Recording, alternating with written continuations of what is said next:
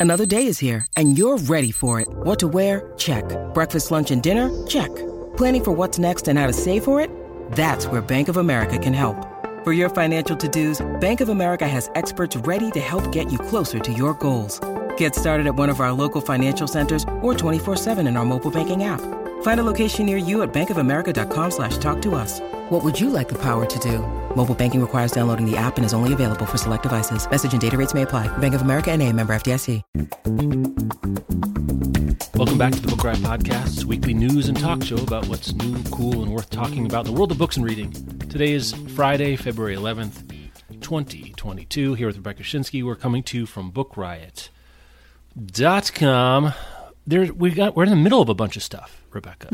Um, one of which is we're in the middle of migrating podcast hosting platforms. In fact, the flip was switched. The switch was flipped yesterday, I believe. Yes. So I think it's working right. I haven't gotten emails from folks yet. I looked at my own podcatcher of choice and it looked like everything was going fine. But should you find yourself with a double download or something unusual happening, that's probably why it should work itself out over the course of a couple of weeks. But um, if you have anything really persistent that's bothering you, podcast at bookriot.com.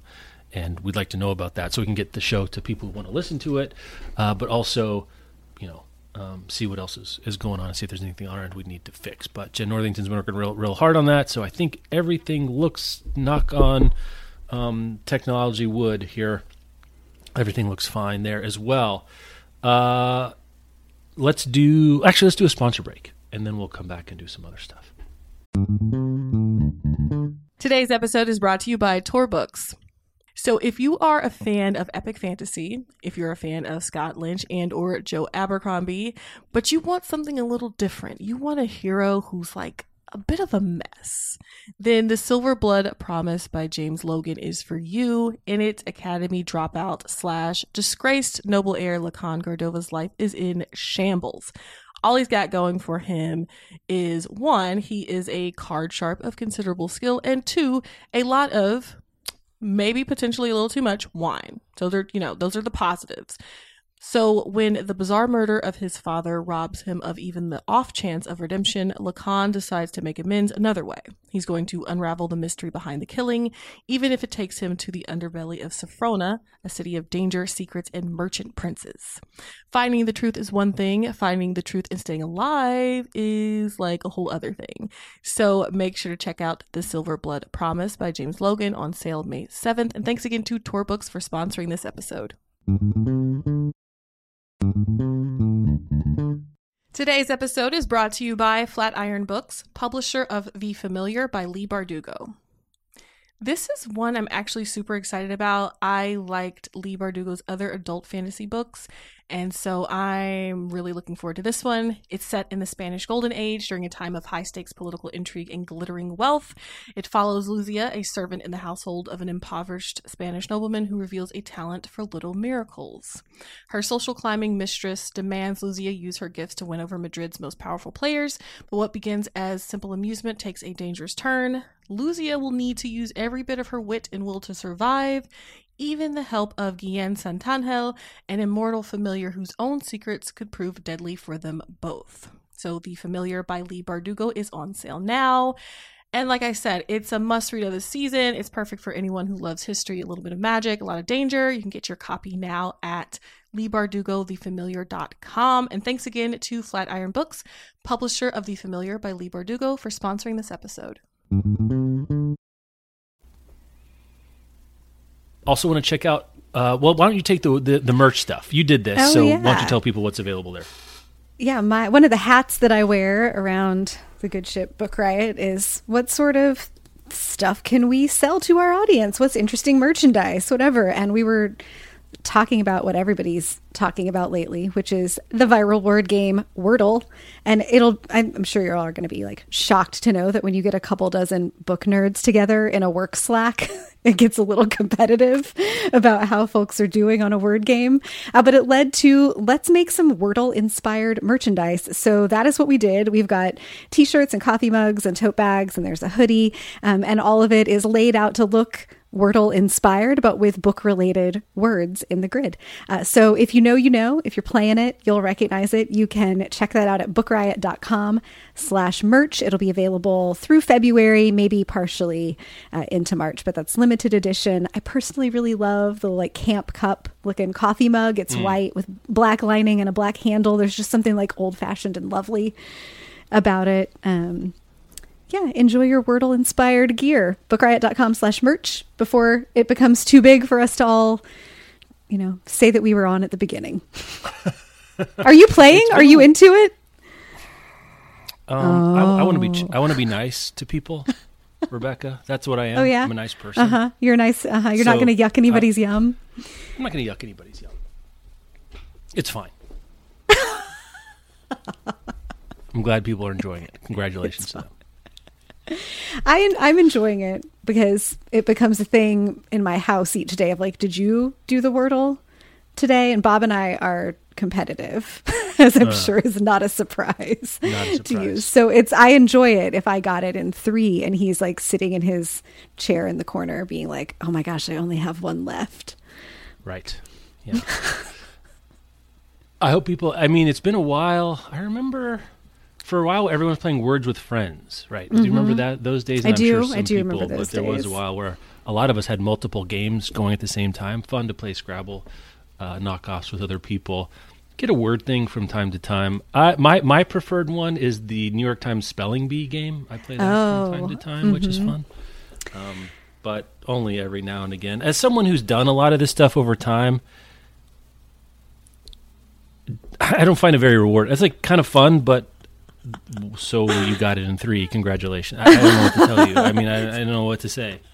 Yeah, I am a devoted New York Times crossword puzzler. Yeah. Um, and I like Wordle as like a little daily add-in, I guess. But I can also feel that um, it, it's probably going to be a limited run. This is a limited engagement in my entertainment life, but I'm a lifelong.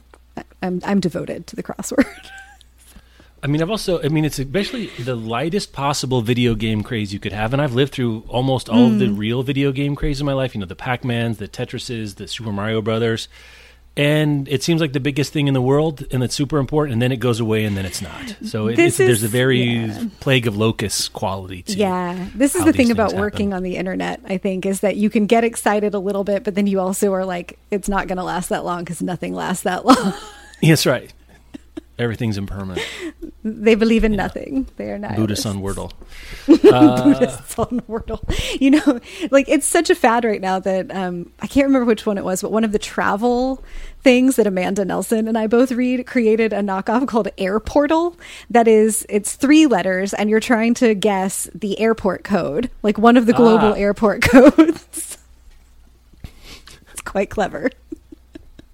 And also talk about people that yuck people's yum that write the algorithms for the perfect Wordle strategy. It's like that's not what we're doing here, people. I understand. Yeah, I, I hear you. That's not what we want. I feel you. I'm a little bit of an agent of chaos in my Wordle approach.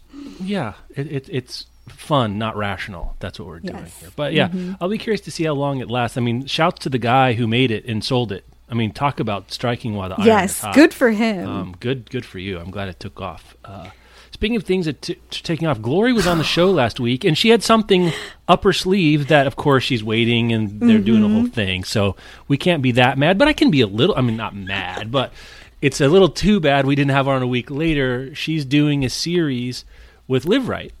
Mm-hmm. That it sounds like. Is she an editor? She's cross proming here. This is super interesting to me because we have well, Glory, cool. Glad to see her doing it, but this is different than an influencer getting a book deal. I think is this mm-hmm. the first influencer we've seen getting a, an imprint that's not like a oh. celebrity kind of person, like a Sarah Jessica Parker, Yeah. Tony Bourdain, Roxane Gay. This is like this bottom up, and I'm only saying that because we're there too, right? We'd be a kind of a mm-hmm. bottom up person rather than a top down. I think this is the first like influencer because I don't think Gloria would say would she. I don't know that she would take that badly, but Instagram was a platform, and by definition, Yeah. if Instagram's your major platform, I think I'd say you're an influencer first. Is that fair? Rebecca?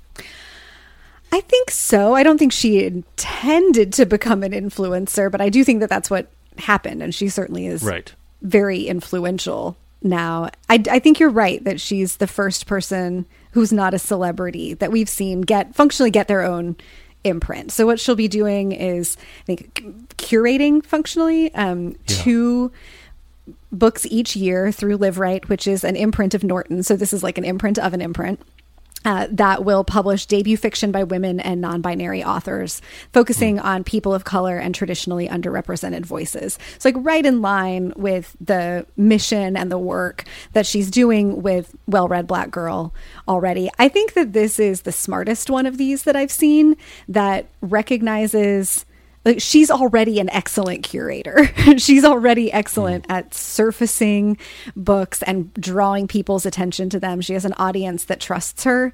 And I don't know what the folks that Liveright were thinking when they got into this partnership, other than Glory Edim is smart and interesting and cool, and we want to work with her. Um, but I think it's this is a case where like it doesn't matter if the readers recognize the brand well read black girl. I would love to see really great marketing done around that. I think it has the potential to have a lot of uh, wide reach but that these will be well curated titles that she wants to bring out into you know give these folks a chance give them a platform get their voices out into the world. And it's a really smart way for a publisher who's looking to have more diverse voices in their pipeline to go to someone who's already a trusted curator of those voices and who has the connections and is already paying attention and doing this work. So i think it's going to be interesting. Of course, we'll never know, you know, like what percentage of Glory's existing audience buys any of these books. How effective is this as a marketing tool?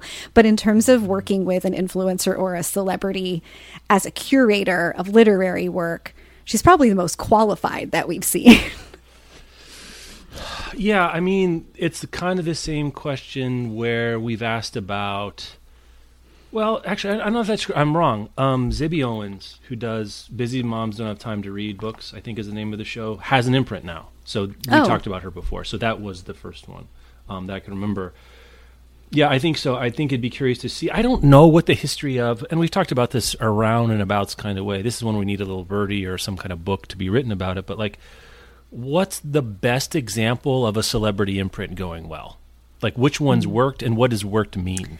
What is the value over replacement imprint, right? Like, what, what was the value add there? How much is the name brand or the, um, uh, I, I guess, just the, the, Yeah, the, the, the, the glitter that comes along with having a shiny name that people know and they leverage that halo effect to say, oh, they, they made, they helped make this thing.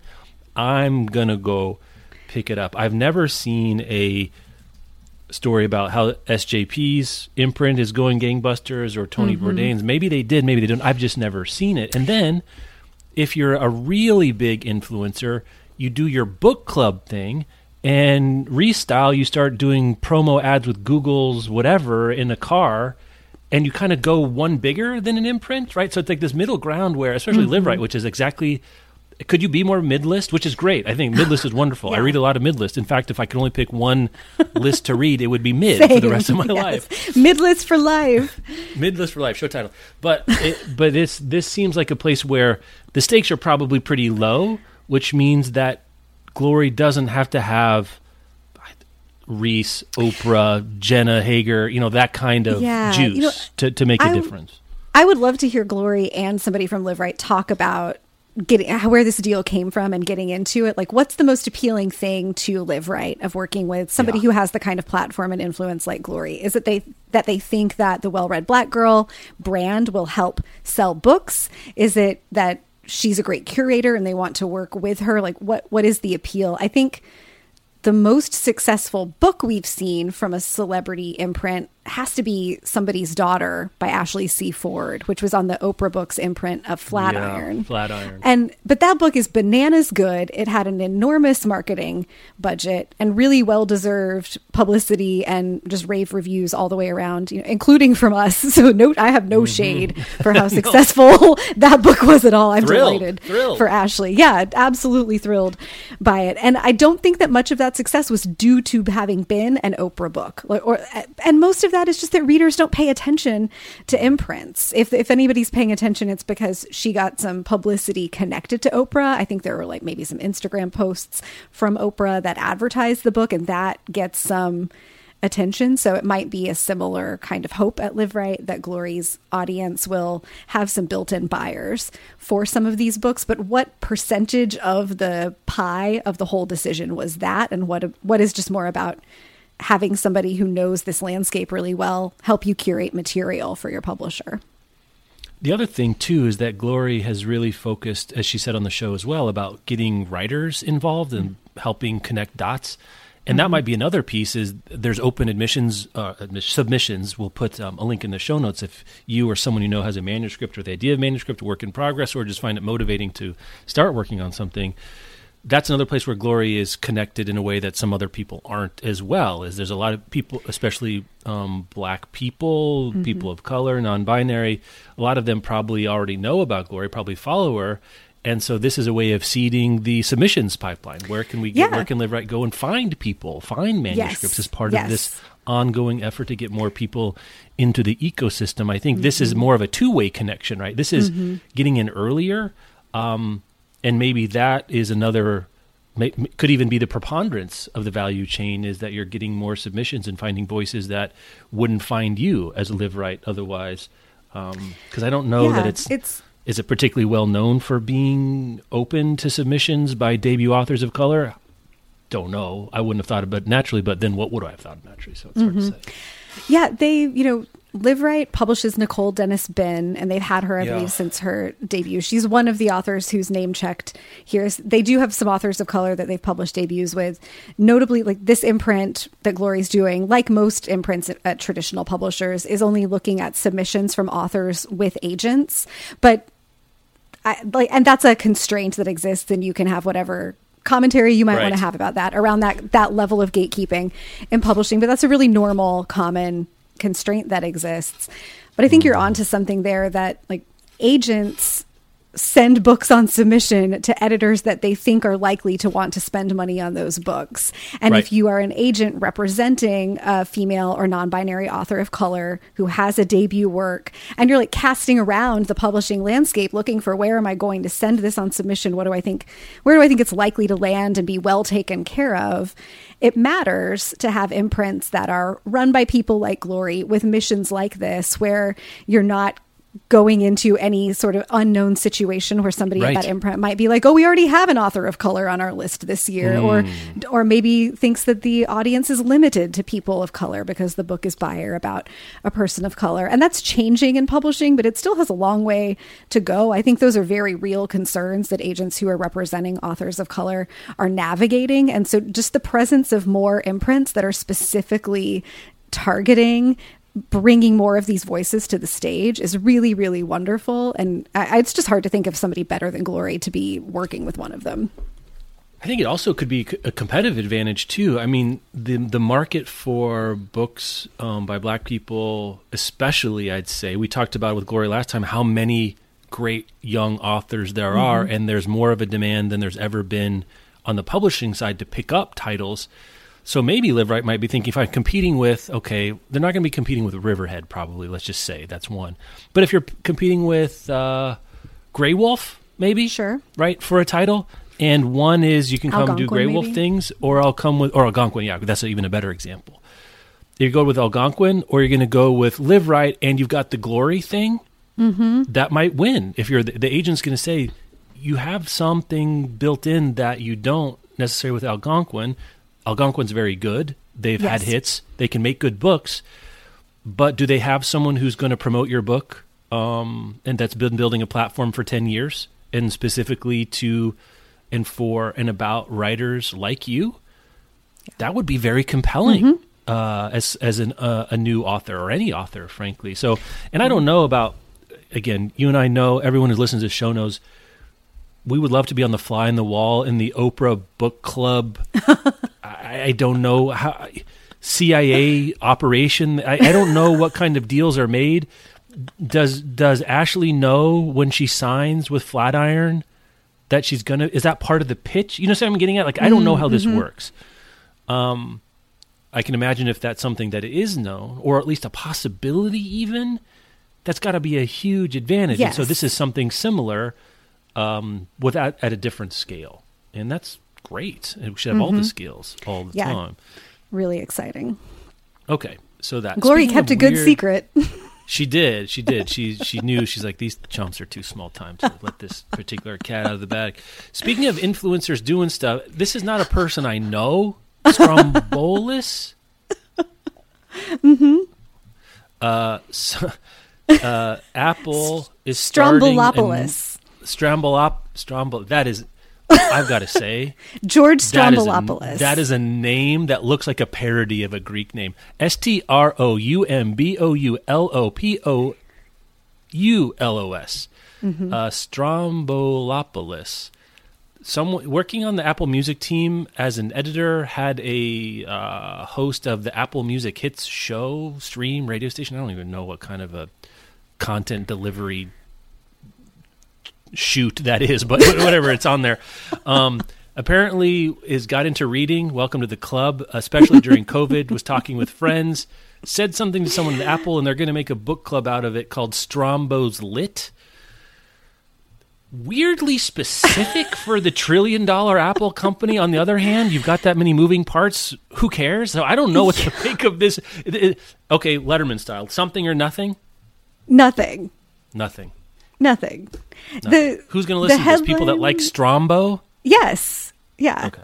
You know, the TechCrunch piece, the headline, Apple launches its own book club, Strombo's Lit, in the Apple Books app. And I think the way it appeared, I think you were the one who dropped it on our company Slack. I Mm-hmm. saw like Apple launches book club, and I was like, oh, that's interesting. And then I kind of got into the details after I clicked into it. I was like, okay, it's not, this is not the Apple book club. You know, like, so the headline is a little misleading. If it were the Apple book club, this would be a really confusing choice of host, of, of personality to anchor to it. This, I think the way you Yes. described it is more accurate. This person does some stuff with Apple and likes books. And Apple, it seems like, was basically like, why not?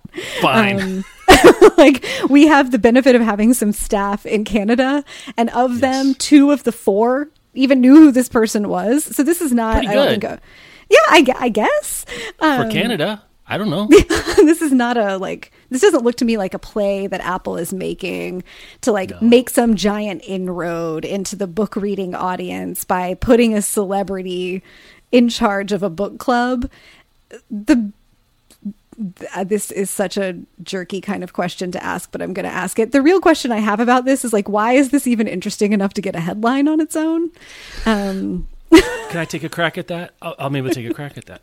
Is Sure. that Apple historically, and even in their in their modern version about content, is really really careful That's about true. giving people a face and a thing on their platforms, right? Like you look at who they're doing business with on the Apple TV side, like unimpe- like we start with Tom Hanks, Rebecca. Like we're Mm-hmm. Marsha Ali, we're looking, you know, it's gold plated, unimpeachable. No one's going to get anyone to trouble because the last thing Apple needs is is Joe Rogan trouble. I'm, I'm not joking about Right. this. Right, right, They don't right, want yeah, any. yeah. That they don't want to touch that with a ten foot pole.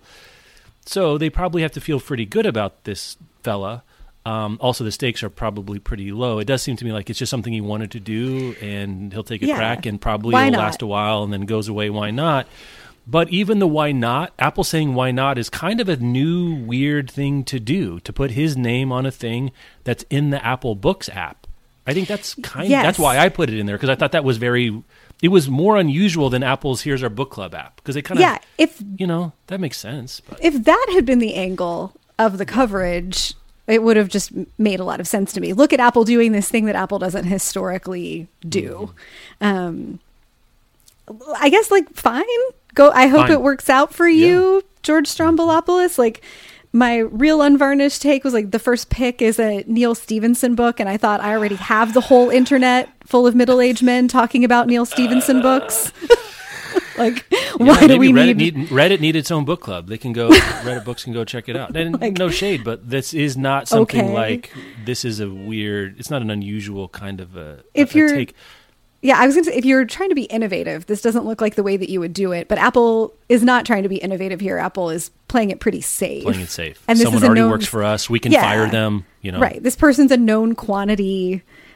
They're, I would guess they're probably doing some like double checking of what title he wants to cover and Yeah. talk about and how risque can it be and how risque can your discussion be and all of those other things. And I mean, okay, fine. Okay. And I also, when Apple does release their main flagship book podcast, if it's not named core curriculum, I'm going to throw a fit. I'm just going to have a real problem with that. They can have that for free. Just do it. We should roll out a podcast called Core Curriculum before they can get to it, just to yes, that's park right. ourselves just to, on that we, spot. That could be. That's a real early 2000s move on our part to do some URL squatting for the world's largest company in anticipation of their theoretical book book podcast that literally will not even be a rounding error in a division's quarterly report. Core Anyway. curriculum. I just acknowledge the genius of core curriculum. I see you Thank and you appreciate you. Mm-hmm. Sp- Speaking of geniuses looking to be acknowledged, we get more. We get more backstory. I'm not even all the way through this article, so I, I can't really speak all the way through because it's super long and great about our boy Filippo Bar- Bernardini, reported by Reeves Wiedeman, but also sounds. I'm now interested in the TikTok because it sounds like um, Wiedeman and Lila Shapiro, who was on an episode of Annotated, who I follow. You should follow. Reader stuff on Vulture. Often writes about World of Books and Publishing. They were on the hunt, Rebecca Schinsky. They were were. emailing this dude, and he threatened them. Not a good dude, and I think I want to compliment your segue game, but I don't think we want to call this guy a genius. wanting to be recognized as a genius. yes, yes, yeah. This is this is a long and wonderful piece. I mean, the TLDR is folks are digging in to who Filippo Bernardini is. He has been to court a couple of times now over having allegedly spent more than half a decade like stealing manuscripts and impersonating publishing professionals in like also half a dozen languages and no one knows why. Like th- mm-hmm. there is still no evidence of any benefit any personal gain from having done it. He didn't blackmail anybody. He didn't appear to he, it doesn't appear that he like sold them on the internet anywhere. There was no piracy scheme. It's still a big question mark that is that as Reeves Wiedeman and Lila Shapiro get to in the piece, kind of pointing to maybe he did it just to do it. And the just lulz, to know, as the kids just would have to, said five yeah, years ago. just just to do it, and just for the thrill of having done it. And they open the piece quoting um, a novel that Bernardini uh, wrote when he was a, a high school student, and there are like parallels between some of the things that that character says, and and perhaps this attitude of like. I just want to do this to get away with it, just to prove that I can. And certainly, like, that's not new by any stretch in the world of crime.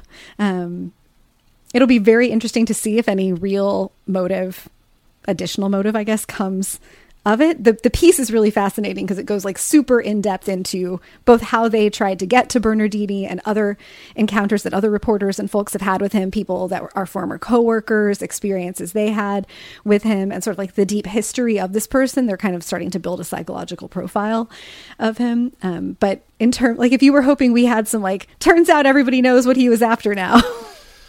nope. More details, less meaning. Uh, I Mm-hmm. think is where we ended up here. A really great, shady but generous quote from Jesse Ball at the end. Jesse Ball, Oh, a- yes, a, novelist I really like. I thought so about you. Jesse Ball was one of the the authors who I guess either had his manuscript nabbed or tried to, and he says, "I hope they don't deal with him too harshly." Uh, Jesse Ball, a novelist who had his manuscript nabbed last year, told me via email. After all, reading so many manuscript PDFs must constitute its own special kind of punishment. It is true. He's It's not like- wrong. He's not wrong. He- He's not wrong at all. It's like stealing the slush pile is its own special. Pri- I mean, this is beyond the slush pile, but it's like, boy, could the stakes be so low? Um, and it's this is one of those things too, where the world of books and reading and publishing, there's a vocational awe thing that most people talk about with librarians, but there's this whole sub, I don't know, sub market where the currency is prestige, access, ego, recognition, and the terms of that currency are floating and difficult to pin down. And I think it's probably a case where he was looking for something that he wasn't getting, and this was the outlet, and it was bad, and it Yeah. didn't work. But it may be as human and simple and kind of frankly boring and banal as that. I I think that's where we're going. There are some quotes from Instagram posts where he had shared like basically galley brags of books that he was reading pre-publication and like that is definitely a thing that is exciting when you first come into this world. Yeah. Um I I think the shine wears off of the access like at least for me. Like uh, Yeah. we've been doing this. I've been blogging since, for almost 15 years or i've been in it's been 15 years since i started my first blog. Um, that it's super exciting and feels very very fancy when you first have access to early editions of books. And when you're living in the when, it, when it's the water that you swim in it's just the water that you swim in like having this access is just part of life in the industry. And i do get excited when i get to read a new thing it's more that like i get to read it sooner. Not that i get to read it before everyone else does but like i want i want that new book in my brain and as soon as i can get it in my brain great. Um, but it sounds like that was that like sort of status marker of the access Yeah. was perhaps important to him and to how he was presenting online but these things that he stole never appeared in like he, it doesn't seem that he used them for any sort of It is. It's like external it's like status play, sneaking which- past the velvet rope and exclusive club, and then just sitting in the corner in the dark. It feels Yeah, like, like- what's been done. here. Right, right. He didn't like post an Instagram picture of himself in the corner with a celebrity behind him. It's just Very it- it- strange. yeah, I think you're right in that summary of it's probably just as human and banal as trying to fill some space with something that wasn't available. But who knows? Who knows? I feel very like I- you could tell me that just about anything is going to turn out to have been what he was trying to do here. Like maybe he wanted to do something nefarious with them and he just wasn't very good at it. yeah, or there's a bit of the emperor has no clothes, where you think you know publishing is elitist and special and and fancy, and if only I could get the crown jewels of publishing, I could go fence them. And then you're like, wait a minute, Right. Nobody wants No the buyers. manuscript to Jesse Ball's sixth novel that Yeah, no one else besides me and my friend Kamali are going to read. It feels a little bit like um, the Isabella Stewart Gardner heist, the like the big open questions behind that. Which, if you haven't seen, this is a heist on on Netflix about it. There's also a great podcast about it. But like great works of art stolen. No one knows why or where they are, and it's been decades. And so, like, somebody has these, and either they're just like sitting in their basement and they have them there for the love of being able to go look at the thing or for the thrill of knowing that they did it, or maybe they thought they could fence them, but it turns out they were impossible to fence because they would have been so recognizable. But it, it feels like that to me. Like somebody did something here. They pulled he pulled this off at least for a while, and Yeah. it's a, the big question is why and what was the intent. I don't know. We'll see. I mean, why do people shoot deer and put their heads on the wall? People like to collect trophies, and maybe maybe That's it's something true. like that. It's like look at all Yeah. these manuscripts. I've got the the the first emailed editor's draft of the Testaments. Mm, maybe. Congratulations, by the way. Maybe like the, maybe the thing this story is missing is like a quote from a person who went on a date with Bernardini and then later was like, yeah, in his Oh. apartment he had these like he tried to show me these manuscripts from Margaret Atwood. he showed me all these manuscripts by authors I've never heard of. This is weird. I mean, like that's the difference about having a hunting trophy on your wall is that somebody else can see it. Like conceivably, it might just be there for you, but much in the way that book people use their bookshelves as Hmm. like you know identity signifiers. Come into my home and behold my bookshelves and determine what kind of person I am. right. like, also, I got Wordle one- in three today. Yeah, yeah, those- right. Like, yeah, that's stuff. one of the functions that a Mm-hmm. hunting trophy would serve. And if you just have this, like, se- the secret email folder of stuff that nobody knows you have, Yeah, I, I, it's it's it's tough to say, but anyway, uh, I will enjoy. I'm now enjoying the meta discourse. Yeah, Like, I want the TikTok. I like this has happened. You see an email that he wrote. It looks like to Lila um, Shapiro uh, that she included. it's spicy. It's very spicy, uh, very very spicy. Um, let's do another sponsor break and we'll come back. This episode is sponsored by The One That Got Away with Murder by Trish Lundy. Robbie and Trevor Cressmont have enough wealth to ensure they'll never be found guilty of any wrongdoing, even if everyone believes they're behind the deaths of their ex girlfriends. Let us all take a collective angry sigh at that.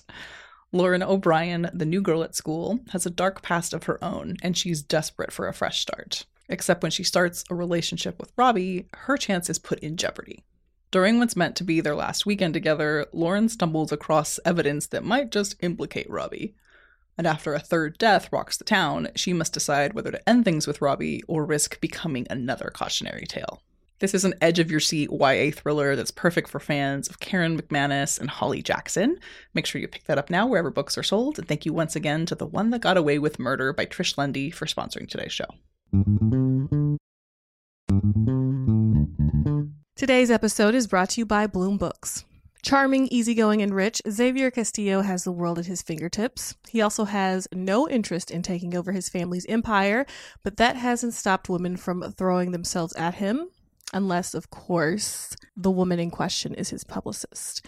The cool, the intelligent, the ambitious Sloane Kensington, who is a high powered publicist who's used to dealing with difficult clients, but none infuriate or tempt her more than a certain billionaire heir with his stupid dimples and laid back attitude. She may be forced to work with him, but she'll never fall for him because he's a client and that's all he'll ever be, right? Right, girl, like we all know. So, just in case you didn't know, author Ana Huang is the best selling author and BookTok viral author of the Twisted Love series, the King of Sin series. Miss Huang got it going on, okay? Make sure to check out King of Sloth by Ana Huang, and thanks again to Bloom Books for sponsoring this episode. Speaking of getting things early, um, or looking at things that were coming ahead, we can talk quickly about the results of the winter preview draft. The closed votes are in, um, And? and the winner is uh, Jeff took the Senate by enough to confirm judges, but not to be enough to be filibuster proof. Let's put it that way. Fine. What did you? Was it a particular title you had that swung Well, people I told this you this time? before. I made a mistake. We're learning here, folks. I'm, I'm just, we're trying to figure. We're trying stuff. We're going to learn.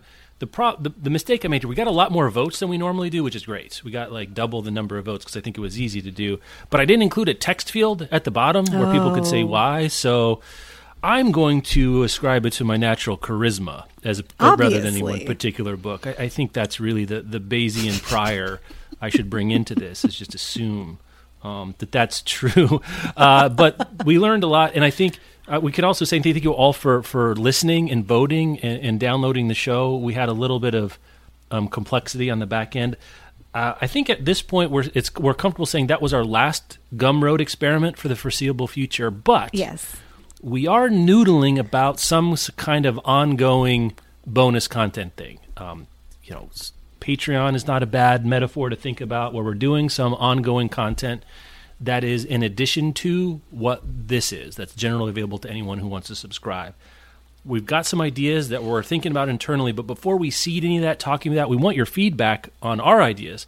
Before that, we'd like what would be interesting to you if you were going to get something that is an addition to our weekly show. What would that look like? All the way from just give me more regular shows, more episodes in the feed, all the way to I don't know, all the way to things that are not that. Uh, and if you've had a great experience with a subscription service of some kind, we're committed to doing the regular shows like this for the foreseeable future. Um, but what else, in addition to that, might be interesting? We'd love to hear. Podcast at bookriot.com. So I would imagine that we will do the next preview draft. We got to do it way. in uh, May. probably March. I mean, we we said through May May one is the start of our new draft eligible season, right? So Mm-hmm. Yeah. April one April one ish we might release it or record it a couple weeks before, so people can start pre-ordering. Mm-hmm. Yeah, and April or May. come out. And, And it's a banger Well, season too this summer. It is. Summer is a banger. There's already a couple things for fall that I have my eye on. It occurred to me, you know, we were talking offline about like when we figure out the final shape of whatever this bonus thing is that we're going to do, we might do some benchmarks of like if we get to this many members of this Yes. thing or subscribers to it or, or whatever, we'll unlock additional access. And I just want to say, if you are still on team Lonesome Dove read along, Oh. this might be the way to get it. Yeah, But it's I mean, gonna- we have uh, we've like- recorded all of them already. We just haven't decided what to do with all those shows. right. Yeah, they're just in the can, sitting there. They're just sitting there. I read Lonesome Dove like a year and a half ago, and we just didn't That's tell anybody. Yeah, I mean, it's hard to know what to do with forty-eight episodes, uh, forty-eight hour-long episodes about Lonesome Dove. I mean, it's a real, it's a real conundrum. Other than just enjoy the gentle lull of my voice talking for 48 hours. That's totally Yeah. normal. Horses are great. Episode nine. Hor- Um, Horses are great. you know what I would be willing to do for 48 hours is imagine Louise Glück in therapy talking about tomatoes. tomatoes. These these goddamn tomatoes. Dr. Goldblatt. I don't know what to, I don't know to do Dr. about that. Louise, have you considered not growing tomatoes? Oh shit. Break. You don't even have to garden. I don't even have to like- live in Massachusetts It's like a dummy. Get me out of here. Did Mary Oliver's therapist tell her, like, you could just not walk in the woods? That's. have you tried the world, the road more traveled by? More traveled? You know, see, out in the woods writing a lot of poetry by herself. Get around some other folks. okay, um, but we've got you know so all kinds of things. We're interested. You know, you know the kinds of formats we've done already. You want more of those. You want fewer of those. Mm-hmm. We haven't done a deals, deals, deals in a while. My deals. Di- now this is not a joke, as opposed to the Lonesome Dove 48 episode one that is totally not a joke. This one is definitely not a joke. Mm-hmm. I've got a list of deals, deals, deals. Some of them are now starting to come out. It's been so long Yeah. since we've done them before. Your, did you see your boy Gary Shteyngart has got a new book that I guess the Country House did well enough. He's doing one in the same vein. We didn't do we talk about that on the show. Oh, No, Sorry. no. I'm now We talking to didn't. you. That's The- the people exciting. listening have no idea what we're talking about. The people Gary listening to us listen to us like- talk to each other all the Yeah, time. fine. But you like the Country House by Gary Yes, Shteyngart, I which came out in the end of the year, and I've been meaning to read it, and it kind of got lost a little bit. But Sure. the people who read it seemed to like it. It was and fun. It's going to come out in spring 2023 for just a year from now, which in publishing terms is like tomorrow. Um, Yeah. So that was cool. But I've got other stuff like that that we could do. Blah blah blah blah blah. Yeah, so well, so we've got yeah, we got the deals, deals, deals. We could do some more movie watching stuff Mm-hmm. together. Lots of. I think front list corner could go into Yeah.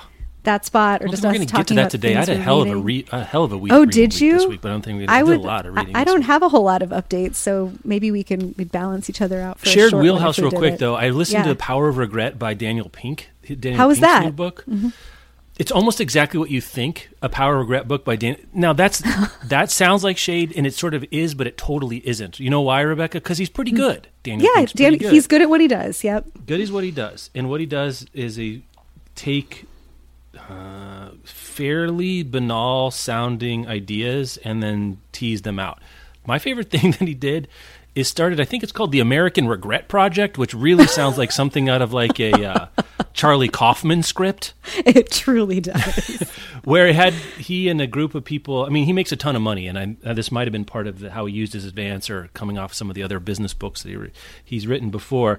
But basically, set up a website where people could come and give, tell him, t- submit anonymously their biggest regrets. Oh, and then he analyzed them and tried to schematize them, and you know, to say it's in the it's in the genre of why bad things are actually good.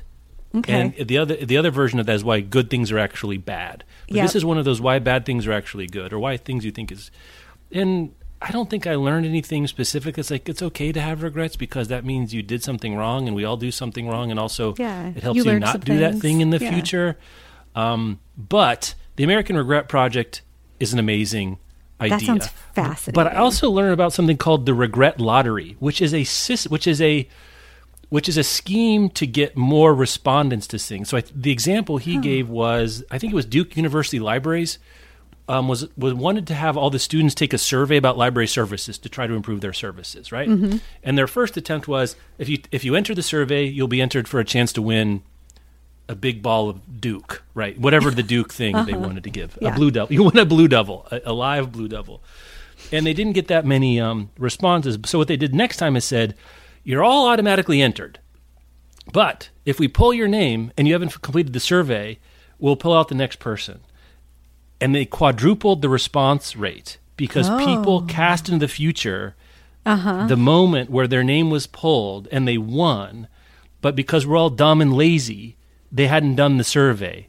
And the idea of that, avoiding that pain, was more attractive than merely the pleasure of possibly winning. it. oh, somewhere the spirit of Daniel Kahneman Yeah. is very proud of I- Is all that, of that. Yeah, I guess it must be a condomonian, condomanian, condomaniac. That's definitely what the uh, adjective. Yeah, of that's what we is. are. That's our secret fan club, the Economaniacs.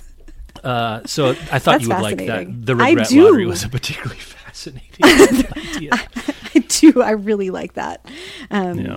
I haven't even. It's so frontless that I haven't even started it yet. But I just heard Johan Har- Hari or Harari. I think I'm confusing Oh, him with Yuval, Yuval. Harari. No, it's not Yuval. It's Johann Hari, who I am con- getting his name confused with Yuval Noah Harari. Oh, Um, I am Ezra- too. Sorry, I tried to correct you in the wrong way. Two different people. It's two. It's two Yeah, guys. different people. um, on Ezra Klein's show talking about his book Stolen Focus, and it feels like it will be Ah. adjacent to the um, Oliver Burkeman school of thought, but his his statement is that our currency isn't our time; it's our attention.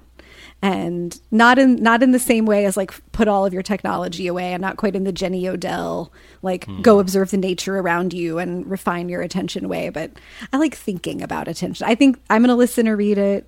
I was going to drop you the link because that feels Yeah, I'm shared interested in that too. Yeah.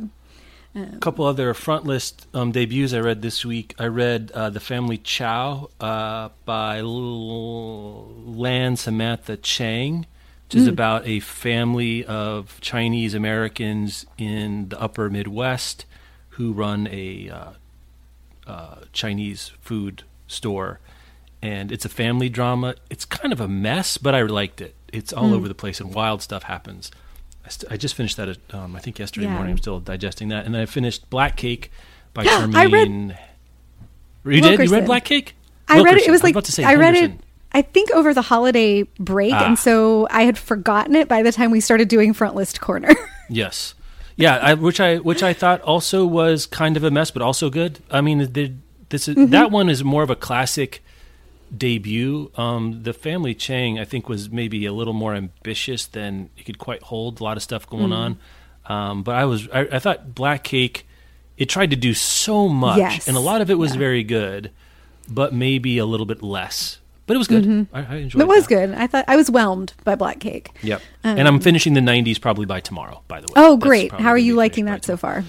It's fantastic. I think in the future we need to we need to get our heads screwed on straight because what I've liked to done here's a content piece we could think about talking about bits we're not going to do.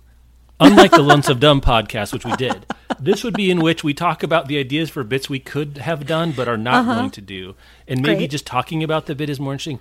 I would like to rank the Klosterman essays in that Yes, by sort of yes. like mm-hmm. I don't know we could rank it by anything we wanted to. I was thinking about how 90s of a topic it was, or how close to the center of that topic you were. Because, Mm. for example, the Nirvana stuff was me. I mean, that that to me, I've said before that Yeah. Nirvana smells like Teen Spirit came out when I was four. I think when I was 13, the fall of 91, when I was 13 and a half was like a communication from space. Right. It, it felt like that to me, and and that's how I was. And then there was other stuff that I know is very 90s, but I was pretty far. Like weirdly, I was not an X Files person, and actually, Oh, Klosterman doesn't yeah, spend a lot of time on the X Files. But that's one that I really wasn't participating in. And then um, stuff like Google coming on board, as I said on the show Mm-hmm. before, I was sitting in a seat that was Googled to death when I worked at KU Info, basically being the internet, Mm. Yeah. a human internet at the end of the phone, and then like slowly watching Google be more useful to us, and then other people starting um, to do it. I'm not I'm not all the way done, and there's a couple of things that aren't he hasn't talked about yes, because we can also then do, do a power ranking of 90s things. That if we got five more essays, what would we pick Klosterman to write about? So we could do. Well, you know, he didn't write about counting crows, so I'm already mad at him. And he, he, did didn't mention write the most important band of the 90s, uh, Hootie and the Blowfish. I mean, if that's what you want to hang your hat on, go ahead. You know what? Don't Counting Crows wasn't counting the number of records they sold mo- more than Hootie and the Blowfish. They did not need to count those because they did not exist. he did i thought he did great work about tupac and biggie and the rise of sort of like the east coast west coast the origins of that sort of rap um, rivalry i would have liked to see him acknowledge lauryn hill who was like so Oh, doesn't see that's on my list because he doesn't do that because I still have Yeah. a few hours left, so I don't know if that comes in. Yeah, I if he he might have mentioned her because it's been now long enough since I read it mm-hmm. that I don't remember all the details. But she was so ascendant. That album was so peak for the '90s. But Joan Morgan wrote a whole book about it. Like I don't really need Chuck Klosterman's thoughts about Lauryn Hill because we Yeah. got Joan Morgan's thoughts about Lauryn Hill. I thought he was Um, unbelievable on Garth. By the way, did you think? Yes! he was unbelievable. On I Garth. loved the Garth. I'm delighted that you're reading this, so that because Mm-hmm. I almost texted you like entire paragraphs of the Garth chapter. Yes. Yeah, that was really fascinating. Um, I just read "Tell Me Everything" by Erika Krouse, which I think I Ah. might have mentioned on the show last week. It was one I of your I think I mentioned it as an honorable mention on the draft. If people, Yes, didn't, for those who didn't men- listen, I think I mentioned something I almost picked. You mentioned it on the draft. She sort of like by surprise gets tapped by a lawyer to become a private investigator, mainly because she is one of those people that strangers just tell all their stories to. And he discovered this because he met her in a Barnes and Noble on like they were looking at the same thing on the on some aisle and he started telling his whole life story to her and she was like, "Yeah, this happens to me all the time." And he was like, "Well, then you should come work for me and be a private investigator. I need somebody that people can talk to." Um, it was the early 2000s in Colorado and he was investigating um, what appeared to be a systemic rape culture in the football department at one of the universities and was trying to make a Title IX case of it, which would have been a really big deal in the way that those crimes were approached uh, in the in the early 2000s. So she like she knows that she should turn this down because she has a history of child sexual abuse that she has not like fully dealt with at the time and she knows that it might taint her approach to it, but she's so called to like how interesting that work might be and just the appeal of getting to be part of something that important. And the book is both about how she learns the work of being a private investigator, of getting strangers to talk to her about something that they really don't want to talk about, and also her own personal work over those like five years that she worked with this on this case of starting to make sense of the experience that she had had as a child, what it had done to her and to her family. And it's sort of parallel narratives of as she moves through doing it was i thought it was fascinating like Hmm. I'm look. I'm the going to most- listen to that when it yeah, comes out. the I'm most to that. No the most interesting things were just the techniques about like I sat across from this type of person and this is the kind of question that I would ask them or someone would do this and it was it would tell me that I needed to interact with them in this kind of way to get what it was fascinating. I really liked that. Um, and I'm in the middle of an anthology called Anonymous Sex. I was going to ask you about this, but I didn't want to tell the people what this is. It's an anthology curated by Hillary Jordan, who we haven't heard from in a while. Yeah, And- she did the Cinderella retelling stuff a while ago. Is that her? Uh, no, she did the um she did Mudbound and then she did the like Scarlet Lettery sort of Scarlet Letter. Yes. Yes. Um almost Cinderella. Yeah, you know, Freudian slips. so it, the it's Freudian the anthology is, is the Cinderella joke to make. Freudian Slippers is a hell of a show title. Uh, so she, along with Cheryl Lou Tian Tan, um, or sorry, Lu-Lien Tan, um, edited this anthology of. I think the prompt that they gave to the writers was, "You mm. write some erotica, and your name will not be on it." And like that's basically it. So the front of the book has the alphabetical listing of all of the contributors' names, and then it has this collection. And so it, in a lot of ways, it feels like any other anthology that you read where like some pieces are good and some pieces are not good and some are the genre that you enjoy and some are not and it spans all like people's interpretations of what erotica was are really varied um it's probably even more of an anthology type experience because it's like erotica is such a personal preference sort of reading um it's the most interesting thing about it is that you can't tell who these people yeah, are Yeah, I was. I. But- that's what I. This is the kind of book I'm never going to read. But like, yeah the, the packaging I found fascinating. Yes, the pa- the packaging is fascinating. A couple friends had mentioned it. I mainly wanted to read it so that I could know if it was like worth being excited about. I'm I think that I would be happier just reading a collection of pieces that I knew were by writers that I was going to like or enjoy. Like to me the best part of an anthology is discovering some writer that I had not encountered before and then being able to go and like track down the rest of their essays or the rest of their short stories or whatever the thing is. So it's fine. as a reading experience. If you want to read a 300 page work of erotica, the uh, satisfaction is a weird word to use around that. The the enjoyment per page of like the reading experience is really variable because some of these are like stories that I think are great and interesting and some of them are things that I'm like from the second paragraph, oh this is not something I'm going to care about, let me skip to the next one.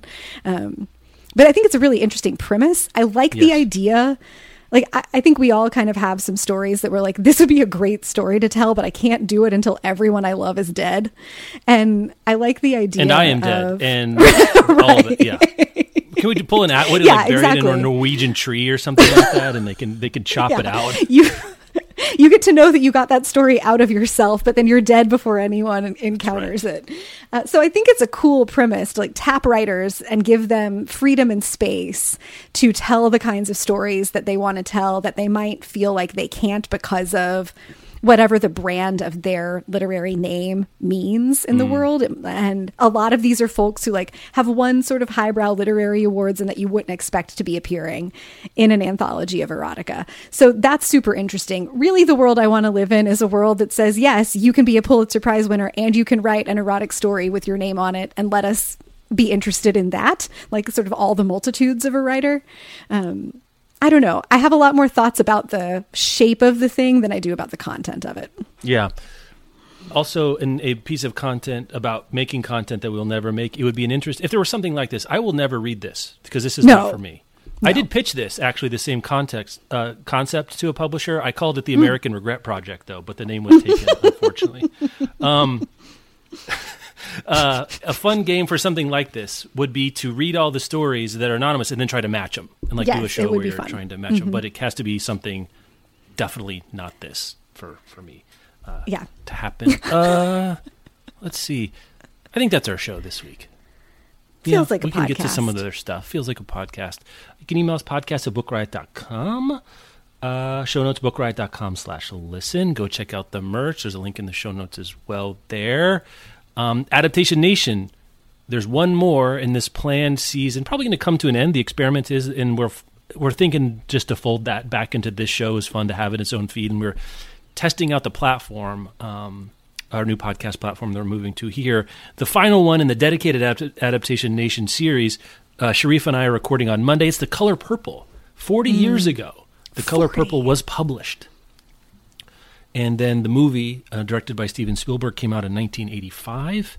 Sharif and I were talking about it a little bit this morning. We've got a lot to say. I, th- I think as a teaser, the thing that struck me the most is a couple. Well, the couple things that struck us the most that we're going to talk about. One is, um, it feels very contemporary. The book. It doesn't feel. It feels like it could come out today and people are like, "Wow, this is a thing." Oh, Uh, also, that great. it was popular in 1982, a much different world in 1982, especially when it comes around representations of sexuality, sexual trauma of black people, black people doing things. Also, that the movie was directed by Steven Spielberg, and apparently no one thought anything of that then. That Steven Spielberg was directing Color Purple, we'd not have that conversation today. I think the conversation would go very differently. Um, Yeah. on the other hand, there weren't a lot of black directors working in mainstream Hollywood movies, so there wasn't a lot of like, well, it could have been this person, and that's not an excuse or anything for Spielberg. It's just that's how different the world was. That people, at least in a mainstream conversation, I'm sure, I'm sure there were people saying Spielberg really is going to do this, but it was just so different of a world and how we thought about who's adapting what and who has the voice and the authority or the insight or really the cultural sensitivity to do something like this well. Also, that Oprah and Whoopi were the two leads in this is also fascinating. Um, and then it's also there's a musical that's being made into a movie, so we're kind of anticipating that the Color Purple is going to have another moment here um, before too long. And it, the thing, re- another thing rec- ringing in my head is when we talked to Cree Miles and we said, you know, our our shared number one draft pick for greatest American living novelist is Whitehead, and she was like, I, I'm shocked it wasn't Walker. And I've been thinking about that. The other thing that's surprising is just think to yourself, listener, right now, name Alice Walker's second most famous book. Interesting, right? So we're gonna we're gonna wrestle with all that. Really looking forward um, to that. So you can hear that probably come out, um, be released in the Adaptation Nation feed middle of next week. I stepped on a lot of the show, but you know what? It's Friday hear that. afternoon. What are we gonna do? and you could, I I think I said last week, you can hear Amanda, Rebecca, and I give a bravura performance. Really, you two more than me uh, on Gone Girl. Yeah, that was fun. That was such a fun one to do. And I got texts from a few friends who were like, that was kind of spicy. Hard not to be spicy about Gone yeah, how Like, what can are you you? going to do? Yeah, I wasn't. Yeah. It wasn't critical, but I think it was more people who know me and know Amanda being like, exactly how spicy is the Gone Girl conversation going to be? And it was like, oh yeah, that you you guys went there, and I feel good about that. I think we did. Yeah, it's, it's good. It was a good episode. Uh, but looking forward to um, recording that. Go give it a listen and shoot us an email. What kind of features and benefits of some sort of ongoing sponsored membership thing would be interesting um, as a listener and someone who presumably likes this show? Rebecca, thank you so much. We'll Yes. talk to you next time. Have a good one.